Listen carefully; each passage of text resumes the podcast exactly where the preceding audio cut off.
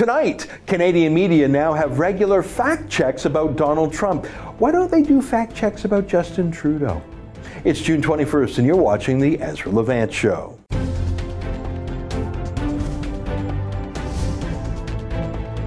Why should others go to jail when you're the biggest carbon consumer I know? There's 8,500 customers here, and you won't give them an answer. You come here once a year with a sign and you feel morally superior. The only thing I have to say to the government about why I publish it is because it's my bloody right to do so. I saw this uh, story on Global News yesterday. Fact check. Donald Trump overstates scope of order on border policy that keeps families together. Can I read just a few uh, sentences, the first few sentences from that article? U.S. President Donald Trump is misrepresenting the scope of his executive order that would halt his administration's policy of separating children from their parents when they are detained illegally crossing the U.S. border. That's what Global News calls news. They're not calling it an editorial. Donald Trump is lying. That's what misrepresenting means. Now, that might be your opinion, and it might be a reasonable opinion, but that's being reported as a fact in a news story. Can you recall a single instance over the past two years where a report about Justin Trudeau starts off? Prime Minister Justin Trudeau is misrepresenting, I don't know, his budget, which claims it'll be balanced, but it's not. I mean, even once a story like that? Let me read one more sentence from this global news story. He suggests the order is a permanent solution, but the president is contradicted by his own Justice Department, which describes the effort as stopgap and limited by a 21 year old court settlement under which the federal government essentially agreed not to detain immigrant minors longer than 20 days. Again, the analogy there would be Trudeau says he's balancing the budget, but the Parliamentary Budget Office contradicts him, saying he's actually never balanced the budget and his deficit is skyrocketing, blah, blah, blah. I mean, again, it's a reasonable point of view, but it's a point of view. It's not straight news. This was published as straight news on Global. And my bigger point is when I saw this, I, I wasn't thinking, well, are they right or wrong? But what would it take to get even 10% of that skepticism and criticism the Canadian journalists have for a foreign president to point even 10% of that skepticism and criticism and accountability at our own government leaders.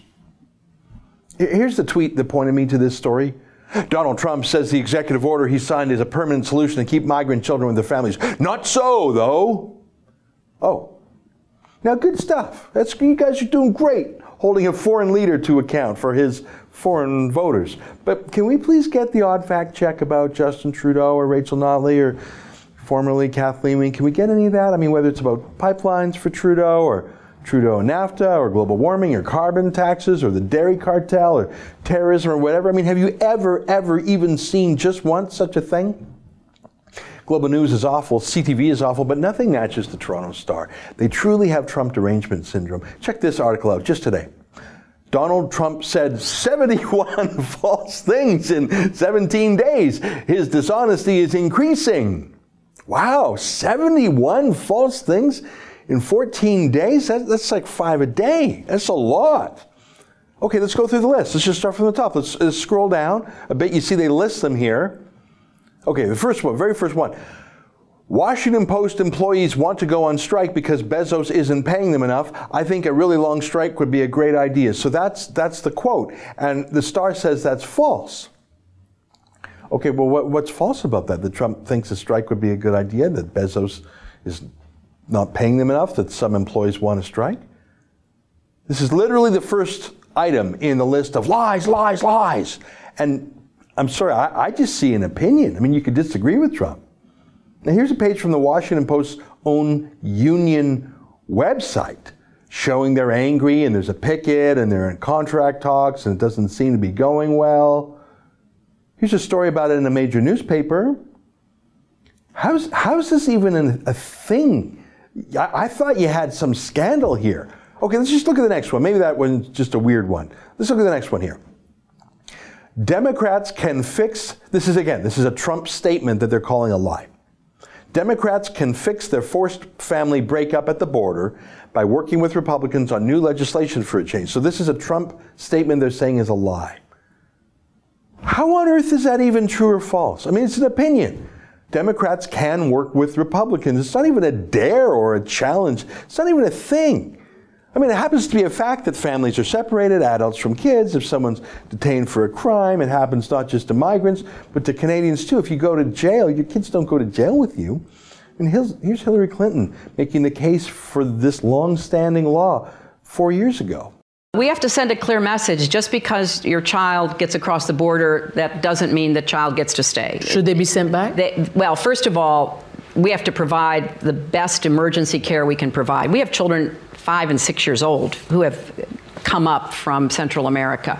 We need to do more to provide border security in so southern Mexico. They should be sent back now. Well, they should be sent back as soon as it can be determined who responsible adults and their families are, because there are concerns about whether all of them can be sent back. But I think all of them who can be should be reunited with their families. I, am just showing you this is an issue that administrations of both political stripes have grappled with.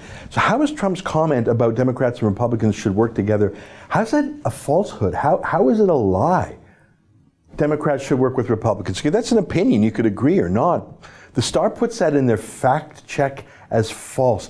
I think they're crazy. Let's go to the next one. Again, they're quoting Trump. They're saying this is a lie. We've done more. I don't say this in a bragging way. Actually, some of the haters actually say this. We've done more in 500 days, so now it's 510 days, than any 500 day president first term by far. Okay, so he's, he's bragging. Trump has done a lot, by the way. Maybe you don't like it. But how can you deny he's done a lot? Huge tax cuts. Tons of judges' appointment, if you care about that. That whole North Korea meeting getting America out of the Iran deal, moving the Israeli, the embassy in Israel to Jerusalem, renegotiating NAFTA, getting tough with China, pulling out of the global warming thing, and now, unfortunately, you know, fighting with Canada over tariffs, changing immigration laws. I'm not saying you have to like any of this, but how can you deny he's doing a lot of things? But look at the lame explanation the Star gives for calling this a lie. So underneath his, his statement there, this is this is a proof it's a lie. Trump's critics are not saying this what? So Trump said, some of the haters say this. And the Star says, no, they, no, they're not. Okay, both Trump and the Star aren't even talking about actual people. Who are they talking about? It's just a figure of speech. I'm, I'm sure there is a critic of Trump somewhere who has said Trump's done a lot of things. Why would the Star be so weirdly nitpicky? It's not even a factual statement. Trump said his crit- critics said he's busy. Busted! You're a liar! They're not saying that, man. Is that all you've got? Is that all you got? And, and you got 71 of these? And you're really proud of this investigative journalism. Trump made a tweet and it's not true, man. Okay, here's another one. Look at this. This is Trump's statement. So you get what we're doing here. It's a Trump statement, and the star says it's a lie. Here's Trump. When I was talking to President Obama, he essentially was ready to go to war with North Korea. He felt you had to almost go to war. Okay. Now, he said that's what he was talking to Obama about. I don't think anyone else would know if that's true or false, other than the two people in that conversation. But we actually know that's not false because Obama would say those things publicly too. Look at this story. Just I just pulled this out of random. This is from the Daily Telegraph, very prestigious newspaper. We could destroy you, Obama warns erratic North Korean leader. This is from 2016. Let me, let me uh, read a little bit more. President Barack Obama delivered a stern warning to North Korea on Tuesday, reminding its erratic and irresponsible leader that America's nuclear arsenal could destroy his country. Yeah, so Obama said destroy, and Trump used the word go to war. And so you're saying he's lying? Is that the best you got? Again, you, you can dislike Trump. You can disagree with him. You can have a different opinion. You can, you can fact check him. He's not always right. No human's always right. But seriously, this is what you call a slam dunk. In your face, Donald Trump. Oh, did you hear? Donald Trump just said good night, but it was actually still twilight or dusk, technically not night. And he said good night. We nailed that liar. Look, this is crazy. This is one of the reasons why no one trusts the media anymore. I mean, we need a good, strong oppositional media, but this is kooky. I'm not saying Trump always gets it right. I'm just saying that being so breathless about such trivia. Obama said destroy, Trump said war. What, there's no difference there. And you're pretending this is so momentous. It's like the boy who cried wolf in Aesop's fable. The mainstream media has been crying wolf about Trump every day for two years, even before he was president. Okay, uh, we get the message. The media hates Trump and will say anything hostile about him. Uh, and this craziness, it tickles the Democrats. They love it. Uh, it turns off Republicans. But independents, people who aren't with one party, I think they just tuned out the media and they discount it all now. I mean, this whole Russia collusion narrative, the inquiry has spent tens of millions of dollars. It's been going on for a year and a half, and, and they still have no evidence of collusion. They've got a few minor players on tax evasion and whatnot. But where's the Russia part? Oh, and then this porn star, Stormy Daniels, that's going to take Trump down any minute now, or whatever it is this week. I tell you, it's not news. And, and maybe it's a reason why CNN's ratings have plummeted. And the CBC's ratings are so low they won't even release them publicly. I'm guessing less than 400,000 people watch the CBC's flagship show, The National, at night.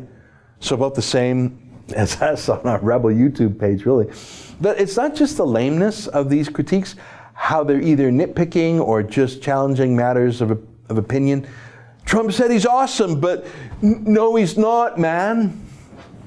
Look, it's this. This is the real deal. What would it take for our Canadian media to have a similar fact check of our own leaders? I mean, I get it. We're all interested in Donald Trump. I sure am.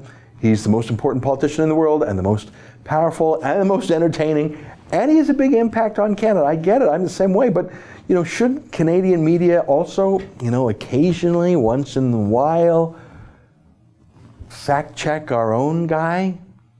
I mean, just for example, yesterday, Trudeau said this What's going on in the United States is wrong. I can't imagine uh, what the families uh, living through this are enduring. Obviously, this is not the way we do things in Canada. He's talking about that detention of kids thing. Okay. But what about the fact check of what he said there that that's not the Canadian way? That the fact is actually, you know, in Canada, we detain children. Did you know that? I'm not going to even source a journalist here. This is, you see, this, this is the website of the Canada Border Services Agency. This is official government of Canada report. Scroll down to where it says minors. Do you see that? We detain kids. We detain them by the dozen, by the hundred over the course of the year. We detain them with their parents, we detain them on their own without their parents. We detain kids, as you can see, highlighted for a second there, zero to five years old. Can we show that? There we go. Age, do you see it says age there? We are detaining children of tender years. For the first quarter of last year, 34. In the second quarter of last year, so January, February, March, 34. April, May, June, another 34. July, August, September, 19. I'm just going with the children of tender years, zero to five years old, the toddlers. Scroll down a bit more. This is from the official government website, the Liberal Party website, not Liberal, the Liberal government website. Look how long, look how long we detain some of these kids. 180 days. That's six months. That's half a year for kids. This is for kids. Do you see that? It's for kids. That's longer than some convicted rapists spend in actual custody in Canada. I've seen rapists get out of jail in three months. Now, maybe there's a good reason for keeping these kids in, in jail for, for six months. I'm not saying don't do it. Maybe there's a reason. Maybe there's not a reason. Probably is worth some journalism. But don't you think our, pri- our preening, self righteous prime minister could use a little fact check? Here's, here he is again. What's going on in the United States is wrong. I can't imagine uh, what the families uh, living through this are enduring. Obviously, this is not the way we do things in Canada. Well, tough guy, it actually is the way we do things in Canada, and I just proved it to you. Uh, can we get a little fact check on that? Not 71 lies that are about trivia, but how about just one fact check about the five year old who spent six months in a Canadian prison for whatever reason? Maybe it's a good reason. Um, I don't know. but no one thinks Trudeau need, needs a fact check. You know, the other week, an old news story came to light about Justin Trudeau. It's, this is an editorial from the Creston Valley Advance. Trudeau groped a young female journalist in Creston, BC in 2000. He wasn't an MP yet, but he was a grown man. And he later told her he wouldn't have groped her had he known she was a national journalist. He apologized to her after the fact, but really, it was more, oh, I'm sorry, I didn't know you were important and could embarrass me later. Not a peep about this story on the CBC or CTV or any major Canadian media. It was everywhere in foreign countries, by the way, even BuzzFeed, uh, The Sun in London, England, The Hill, major paper in Washington, D.C., Daily Telegraph. It was such big news because, you know, Trudeau is such a preening male feminist. He claims he's part of the Me Too movement. Not a word in Canada. Look, let's keep talking about Trump. Me too. Let's just not be insane like the Toronto Star is. Let's criticize him, let's debate him, let's follow him. I support him, you know that. You can disagree with me. But do you think it might be nice if, you know, maybe once a year, like on a special holiday like Halloween or Valentine's Day or something, just one magical day a year, we could have the odd fact check of Trudeau by CBC or Global or even the Toronto Star, not 71 fact checks. Can we just get one a year? yeah, no. Look, it hasn't happened yet. I don't think it's going to happen. Oh well, I guess you'll just have to keep watching us here at The Rebel. We'll keep doing it with the few resources we have. It's more fact checking you'll get elsewhere. Stay with us for more.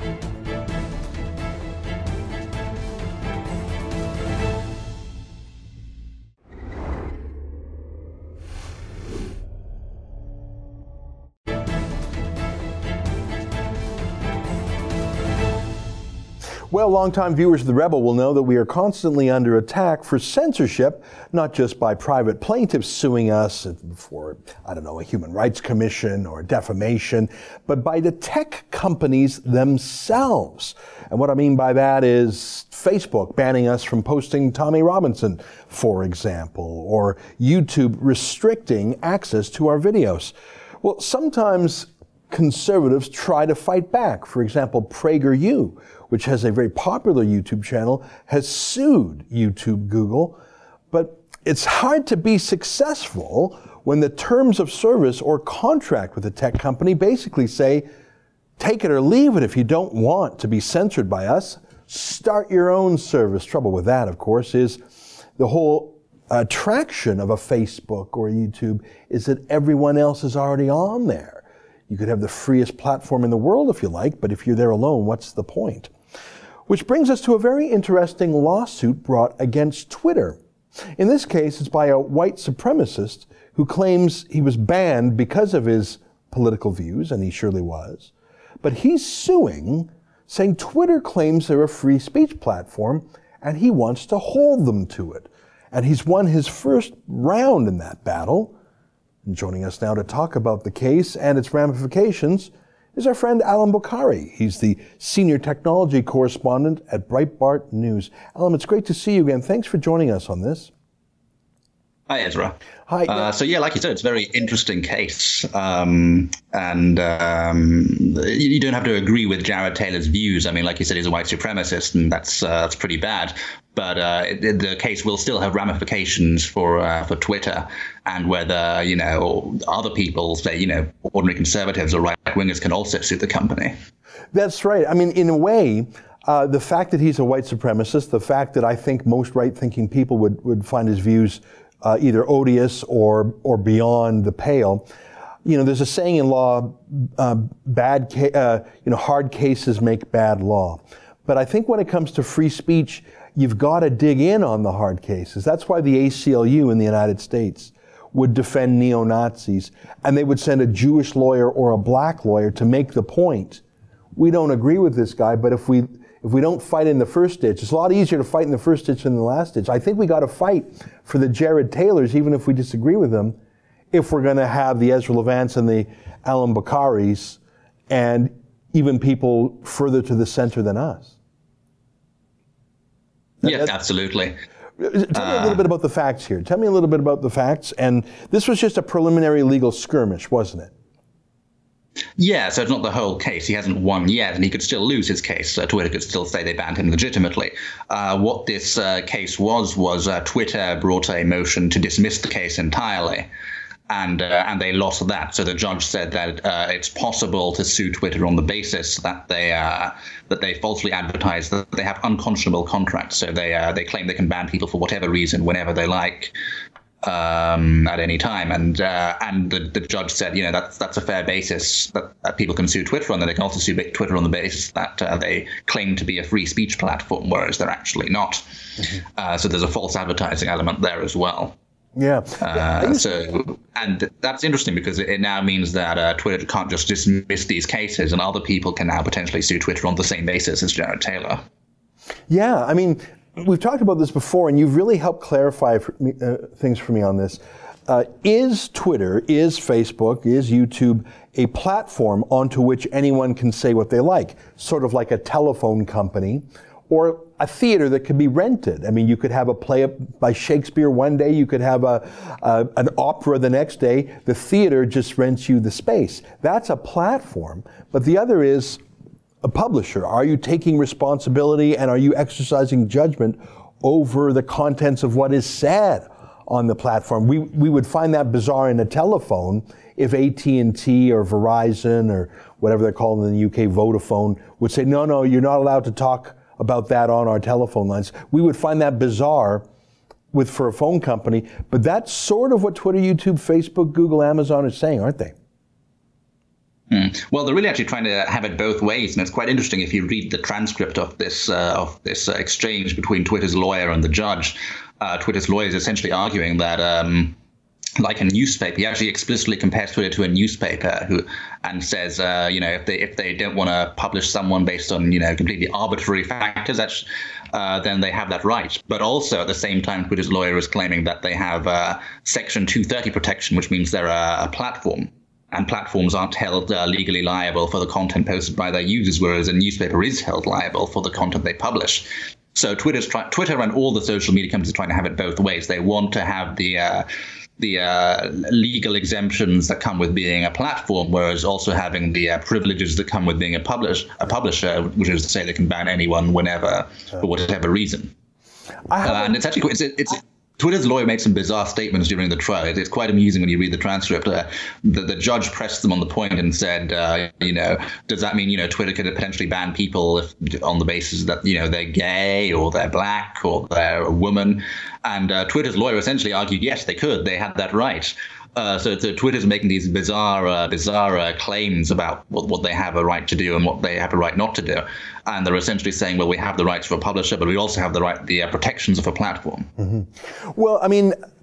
There's an analogy here. Uh, in the United States, there have been some high-profile cases of a, a, a pizza parlor and a bakery, a, a fancy bakery, where the baker does artistic inscriptions, and it's been a cause celebre, so it's gone uh, very high up in the courts. Can a Christian baker be compelled to write an artistic message celebrating gay marriage, even if he opposes it for religious reasons? So the left so often says, bake the cake. That's sort of the, as in, you are compelled to, yeah. it's discrimination for you not to.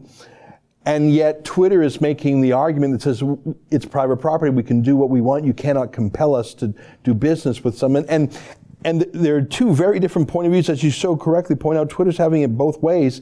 They like to be uh, virtue signalers, and you know the fact that they're allowing Peter Fonda to publish such obscene things about.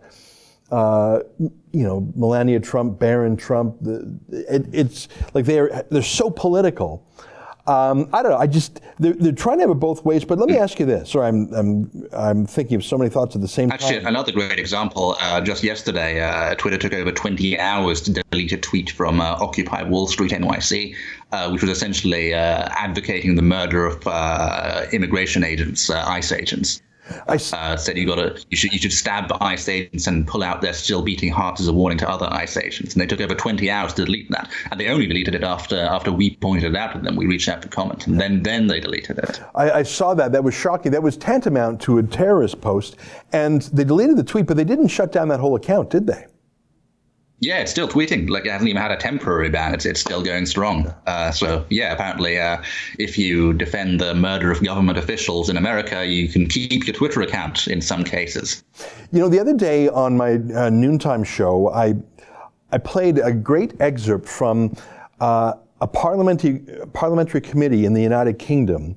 They were grilling uh, Google's head of counterterrorism. And, and viewers might be saying, why would Google have had a counterterrorism? Well, jihadis use Google and YouTube to promote their messages, and so make, I think it makes sense to have them.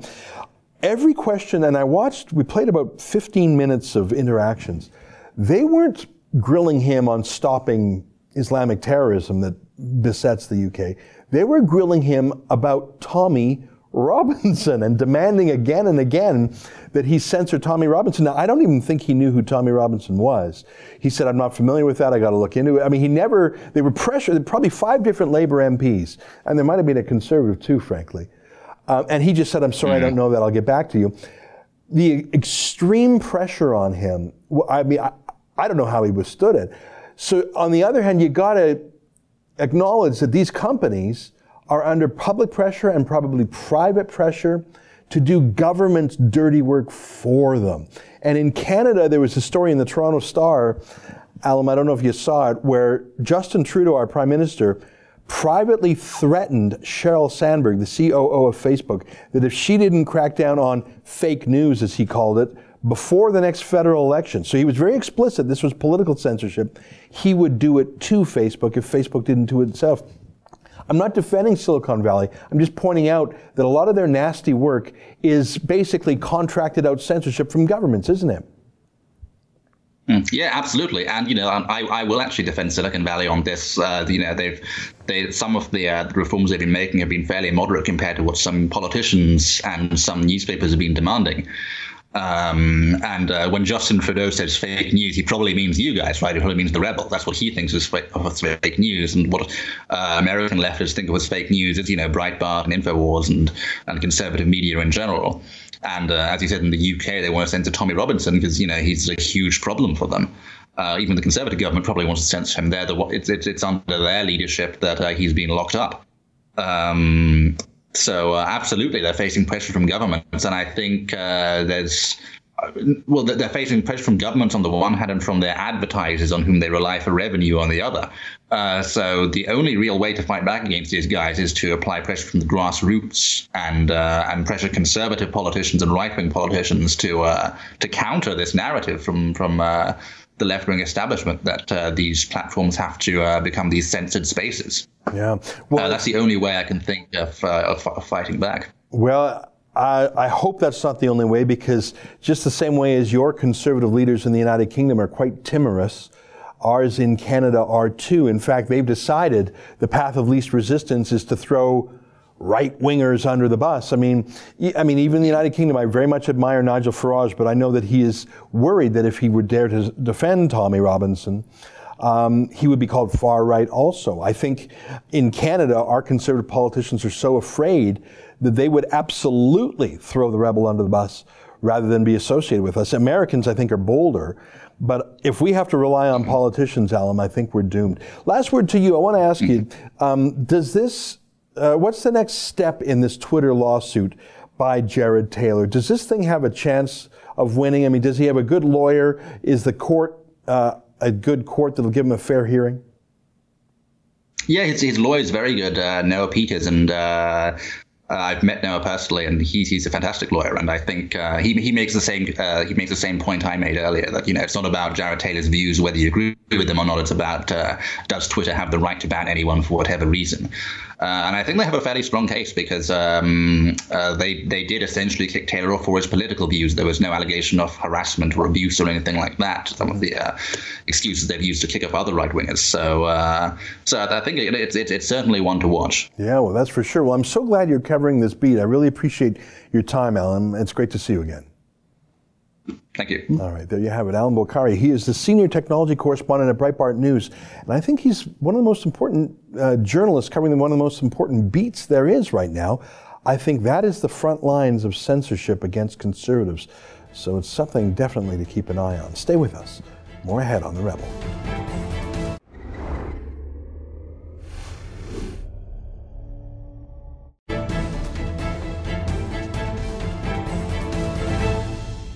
Welcome back. Well, an interesting turn of events. The Conservative Party of Canada won a by election in Quebec in the riding with the interesting name of Chicoutimi Le Fjord. In fact, it wasn't just a win, it was a trouncing. The Conservative candidate Richard Martel won an outright majority, very rare 52.8%. The Liberal Party falling to 29.5 and very interesting to me, the NDP in the single digits, 8.6%. Well, what does this mean for Andrew Scheer? What does this mean for the Liberals? And what was the issue that put the Conservatives over the top? Well, I have no clue because I don't, I'm not plugged into the Quebec scene, but I have a friend who sure is. His name is Eric Duhaime, and he joins us now via Skype. Eric, great to see you again. Welcome back to the program. It's nice to have you on again. Always fun to talk to each other, Ezra. You are plugged into Quebec. Obviously, you're a, a very popular talk show host. You, you a journalist. You get involved with things. Um, can you tell me, was this a surprise to you? Because it's coming as a surprise to English Canada. I know it's a surprise in English Canada, but those who have been following the, this by-election closely were not surprised for several reasons. First off, we have to say that the Conservative candidate, uh, Mr. Martel, is somebody very, very well known in the region, very well appreciated. So the importance of having a local star candidate uh, was certainly one factor. The other factors are also, Ezra, that uh, for six months he's been campaigning almost alone because the Liberals took a lot of time to choose their candidate. And um, the third thing also we have to look is that the NDP and the Bloc Québécois, who had that seat not that far away, like not the, the last election, but the one before the NDP won during the uh, the Orange Wave here in Quebec, and before that it was a Bloc Québécois constituency for a few elections. Those two parties were at in the single digit. The NDP at eight and the Bloc at five percent. So the fact that both parties are practically disappearing outside of Montreal right now uh, means that it's the two-way race between the Liberals and the Conservatives. And in English Canada, you have to understand a lot of people don't like Justin Trudeau and the federal liberals. Uh, it's been going on for ages. Uh, it's like in Alberta, I think we're the only place where we're so skeptical of the federal liberals and their centralist approach. And when it's a one on one fight, the conservatives in rural Quebec and in different regions of Quebec will always win. So that's something to take into account. And English Canadians need to understand this is not an accident. It could be, it doesn't mean it's going to happen everywhere next year for the federal election. But if the campaign is going well, and if it's a one-on-one uh, between the Liberals and the Conservatives outside of Montreal, Conservatives could win easily 30 to 40 seats uh, with such a strategy. Well, that is amazing. That is news to me. I'm very glad to hear it. Uh, I would have, uh, I, I, thought that uh, Jagmeet Singh, the, the new NDP leader, um, you know, it, it, was interesting to me his choice. He's obviously not resonating in Quebec the same way that Thomas Mulcair or Jack Layton no, did. Not at all. And the religious signs in Quebec, you know that there's been a huge debate with the Charter uh, of Values and everything we had over the last few years, and the, the Commission Bouchard Taylor and the reasonable accommodation debate that we had in Quebec on identity. Right. Um, the fact that somebody arrives here and is so. Uh, uh, you know, it, for him, it's so important to show us his religious background. People didn't appreciate that. I don't think could, the NDP could be a factor anymore uh, in Quebec. The other thing also, the Bloc Québécois is disappearing, Ezra. You and I have known the Bloc Québécois in the good old days when the Bloc was the official opposition in Ottawa and was winning uh, 40, 50, 52, 54 seats easily in Quebec. Well, those days are gone, gone, gone. The Bloc Québécois now wouldn't win a single seat if there was a general election currently in Quebec. So that's something changing. And it's under, it's hard for English Canadians to understand how come people who usually vote NDP and Bloc Québécois over the last decade or two, how could they switch to the Conservatives and ignore the Liberals? You have to understand that the, the political spectrum is not split the same way it is in English Canada. For many of us, the first thing that is the most important is constitutional. We want to make sure that provincial rights are respected. When we talk about the federal liberals, we're talking about the centralists in Ottawa. We think that Ottawa knows best, and that's not really appreciated in our region. So it's not necessarily a left and right split. It's more a centralist versus decentralist approach that we have. And that explains why people who usually are Bloc Québécois supporters or NDP supporters switch from those parties directly to the Conservatives, and they don't even consider for a second Justin Trudeau or the Liberals. That is so interesting to me. I have one last thing I'd like to run by Yeah. you, Eric, and th- you've really illuminated things for me here. Um, I observed that Justin Trudeau, who's really thrown open the border uh, between New York State and Quebec at a little stretch of road called Roxham Road, and Yeah. there's thousands and thousands of fake refugees. They're obviously fake. They're coming from the United States. There's no such thing as a refugee from the United States. And they're deliberately crossing illegally. And it's so often that the RCMP and the border guards have set up a little semi permanent camp. When Justin Trudeau decided to put those migrants on a bus and send them to Toronto, I thought, isn't that interesting? Maybe Quebecers are fed up with it so much that Trudeau wants to push the political pressure to Toronto. It's very odd to me. And so I had a theory. It's just a hypothesis. I don't know. Maybe you can tell me that one of the quiet issues under the radar is that Quebecers don't like this open borders, don't like this sanctuary province idea that has been foisted on them by Trudeau. It's part of the religious accommodation issue. It's part of the uh, um, I, it, that's my theory is that maybe that was part of the vote against Trudeau. You tell me if there's any truth to It's- that. it's not even a silent issue, Ezra. It, it was very vocal. And actually, the Conservatives during that by election had Andrew Scheer and their, their member of parliament responsible for public safety, uh, Pierre Paul-Hus, who's an MP here in the Quebec City region. They went to the Roxham Road in Saint-Bernard-de-Lacolle and they've campaigned out there. They- They were far away from the constituency where the guy got elected, but it's an issue that is so important and that resonates so badly that the Conservatives went to that border to show the problem of what the liberals are doing, the, the lack of, of, of political leadership to, to support and to respect our borders. Um, and that was very, very clear that the conservatives have been using that. Uh, you also have to understand, Ezra, that even the provincial liberals, they're going in an election, a general election in Quebec on October 1st. Um, the, the provincial liberals, they know that this issue is, is not good for them, and they're pushing against Ottawa. They're doing it even publicly now, putting limits to say, look, we have way too many refugees, illegal refugees. We don't know what to do with them. Um, you know, we, we, we're not going to take them anymore. Find a solution in Ottawa. So even the provincial liberals are now fighting against the federal liberals because they know they could be hurt during a, uh, a provincial campaign that is coming in a few weeks. So it's going to be a very interesting thing. And we know that during the summertime, Ezra, the number of illegal immigrants that cross the road are much higher than uh, than during wintertime. Obviously, it's easier to cross when it's plus 30 than when it's minus 30. So uh, we're going to see a lot of those illegal immigrants all over the summer, and that could really, really hurt the Liberals. Uh, you know, in October 1st for the general election. So they're pushing Trudeau, and that's why Trudeau felt the pressure of his own allies in Quebec, and he took those buses and sent them in Ontario. But uh, what I saw in Ontario with the the last the provincial election, I'm not sure that uh, all Ontarians wish to have a uh, sanctuary of illegal refugees neither. Yeah.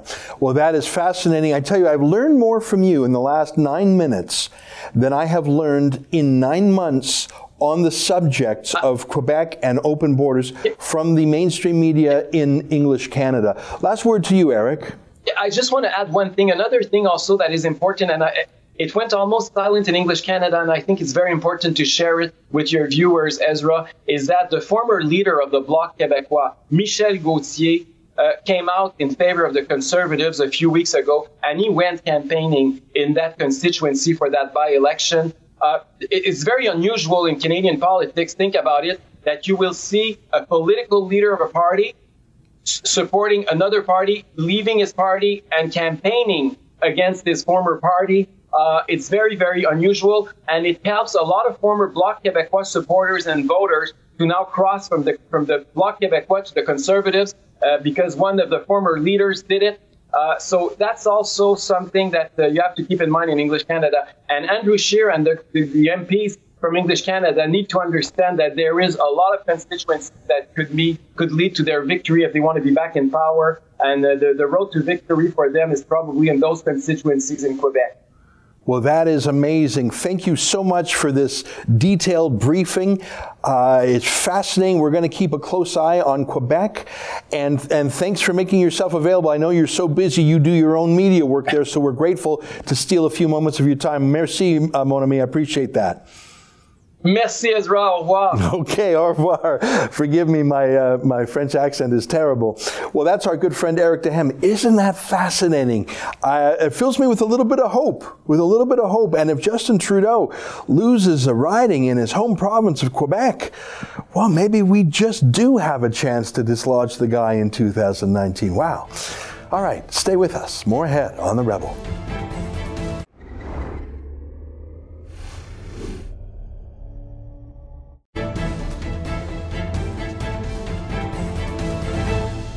Hey, welcome back on my monologue yesterday about the revealed costs of Justin Trudeau's trip to India. Ryan writes If Mr. Harper had spent this amount of coin on a trip plus had bad negotiations with India, there would be so much outrage by the Canadian media and liberal politicians alike. The left leaning media would hold this story in the public eye just as long or longer than the scandal on Mike Duffy. They'd be crying for him to resign immediately, but not with little potato. They know the hand that feeds them. You are exactly right. Imagine, like, India is the biggest democracy in the world. We don't have a ton of trade with them, but we could, especially agriculture. They got over a billion mouths to feed. Energy, they're buying so much oil from Iran. Wouldn't it be great if they bought some of our ethical oil instead?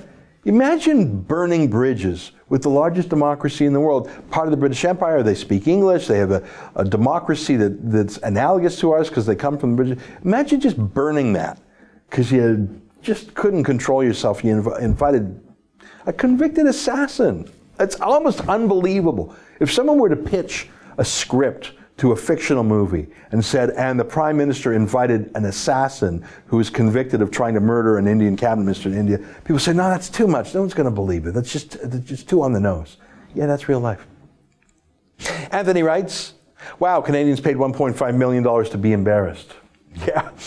Yeah, I just you know I just keep thinking of uh, some of those line items. But to me, you know, I've bought tickets to India before. I personally, here at the Rebel, I personally bought the four plane tickets for our staff to go to India a couple years ago.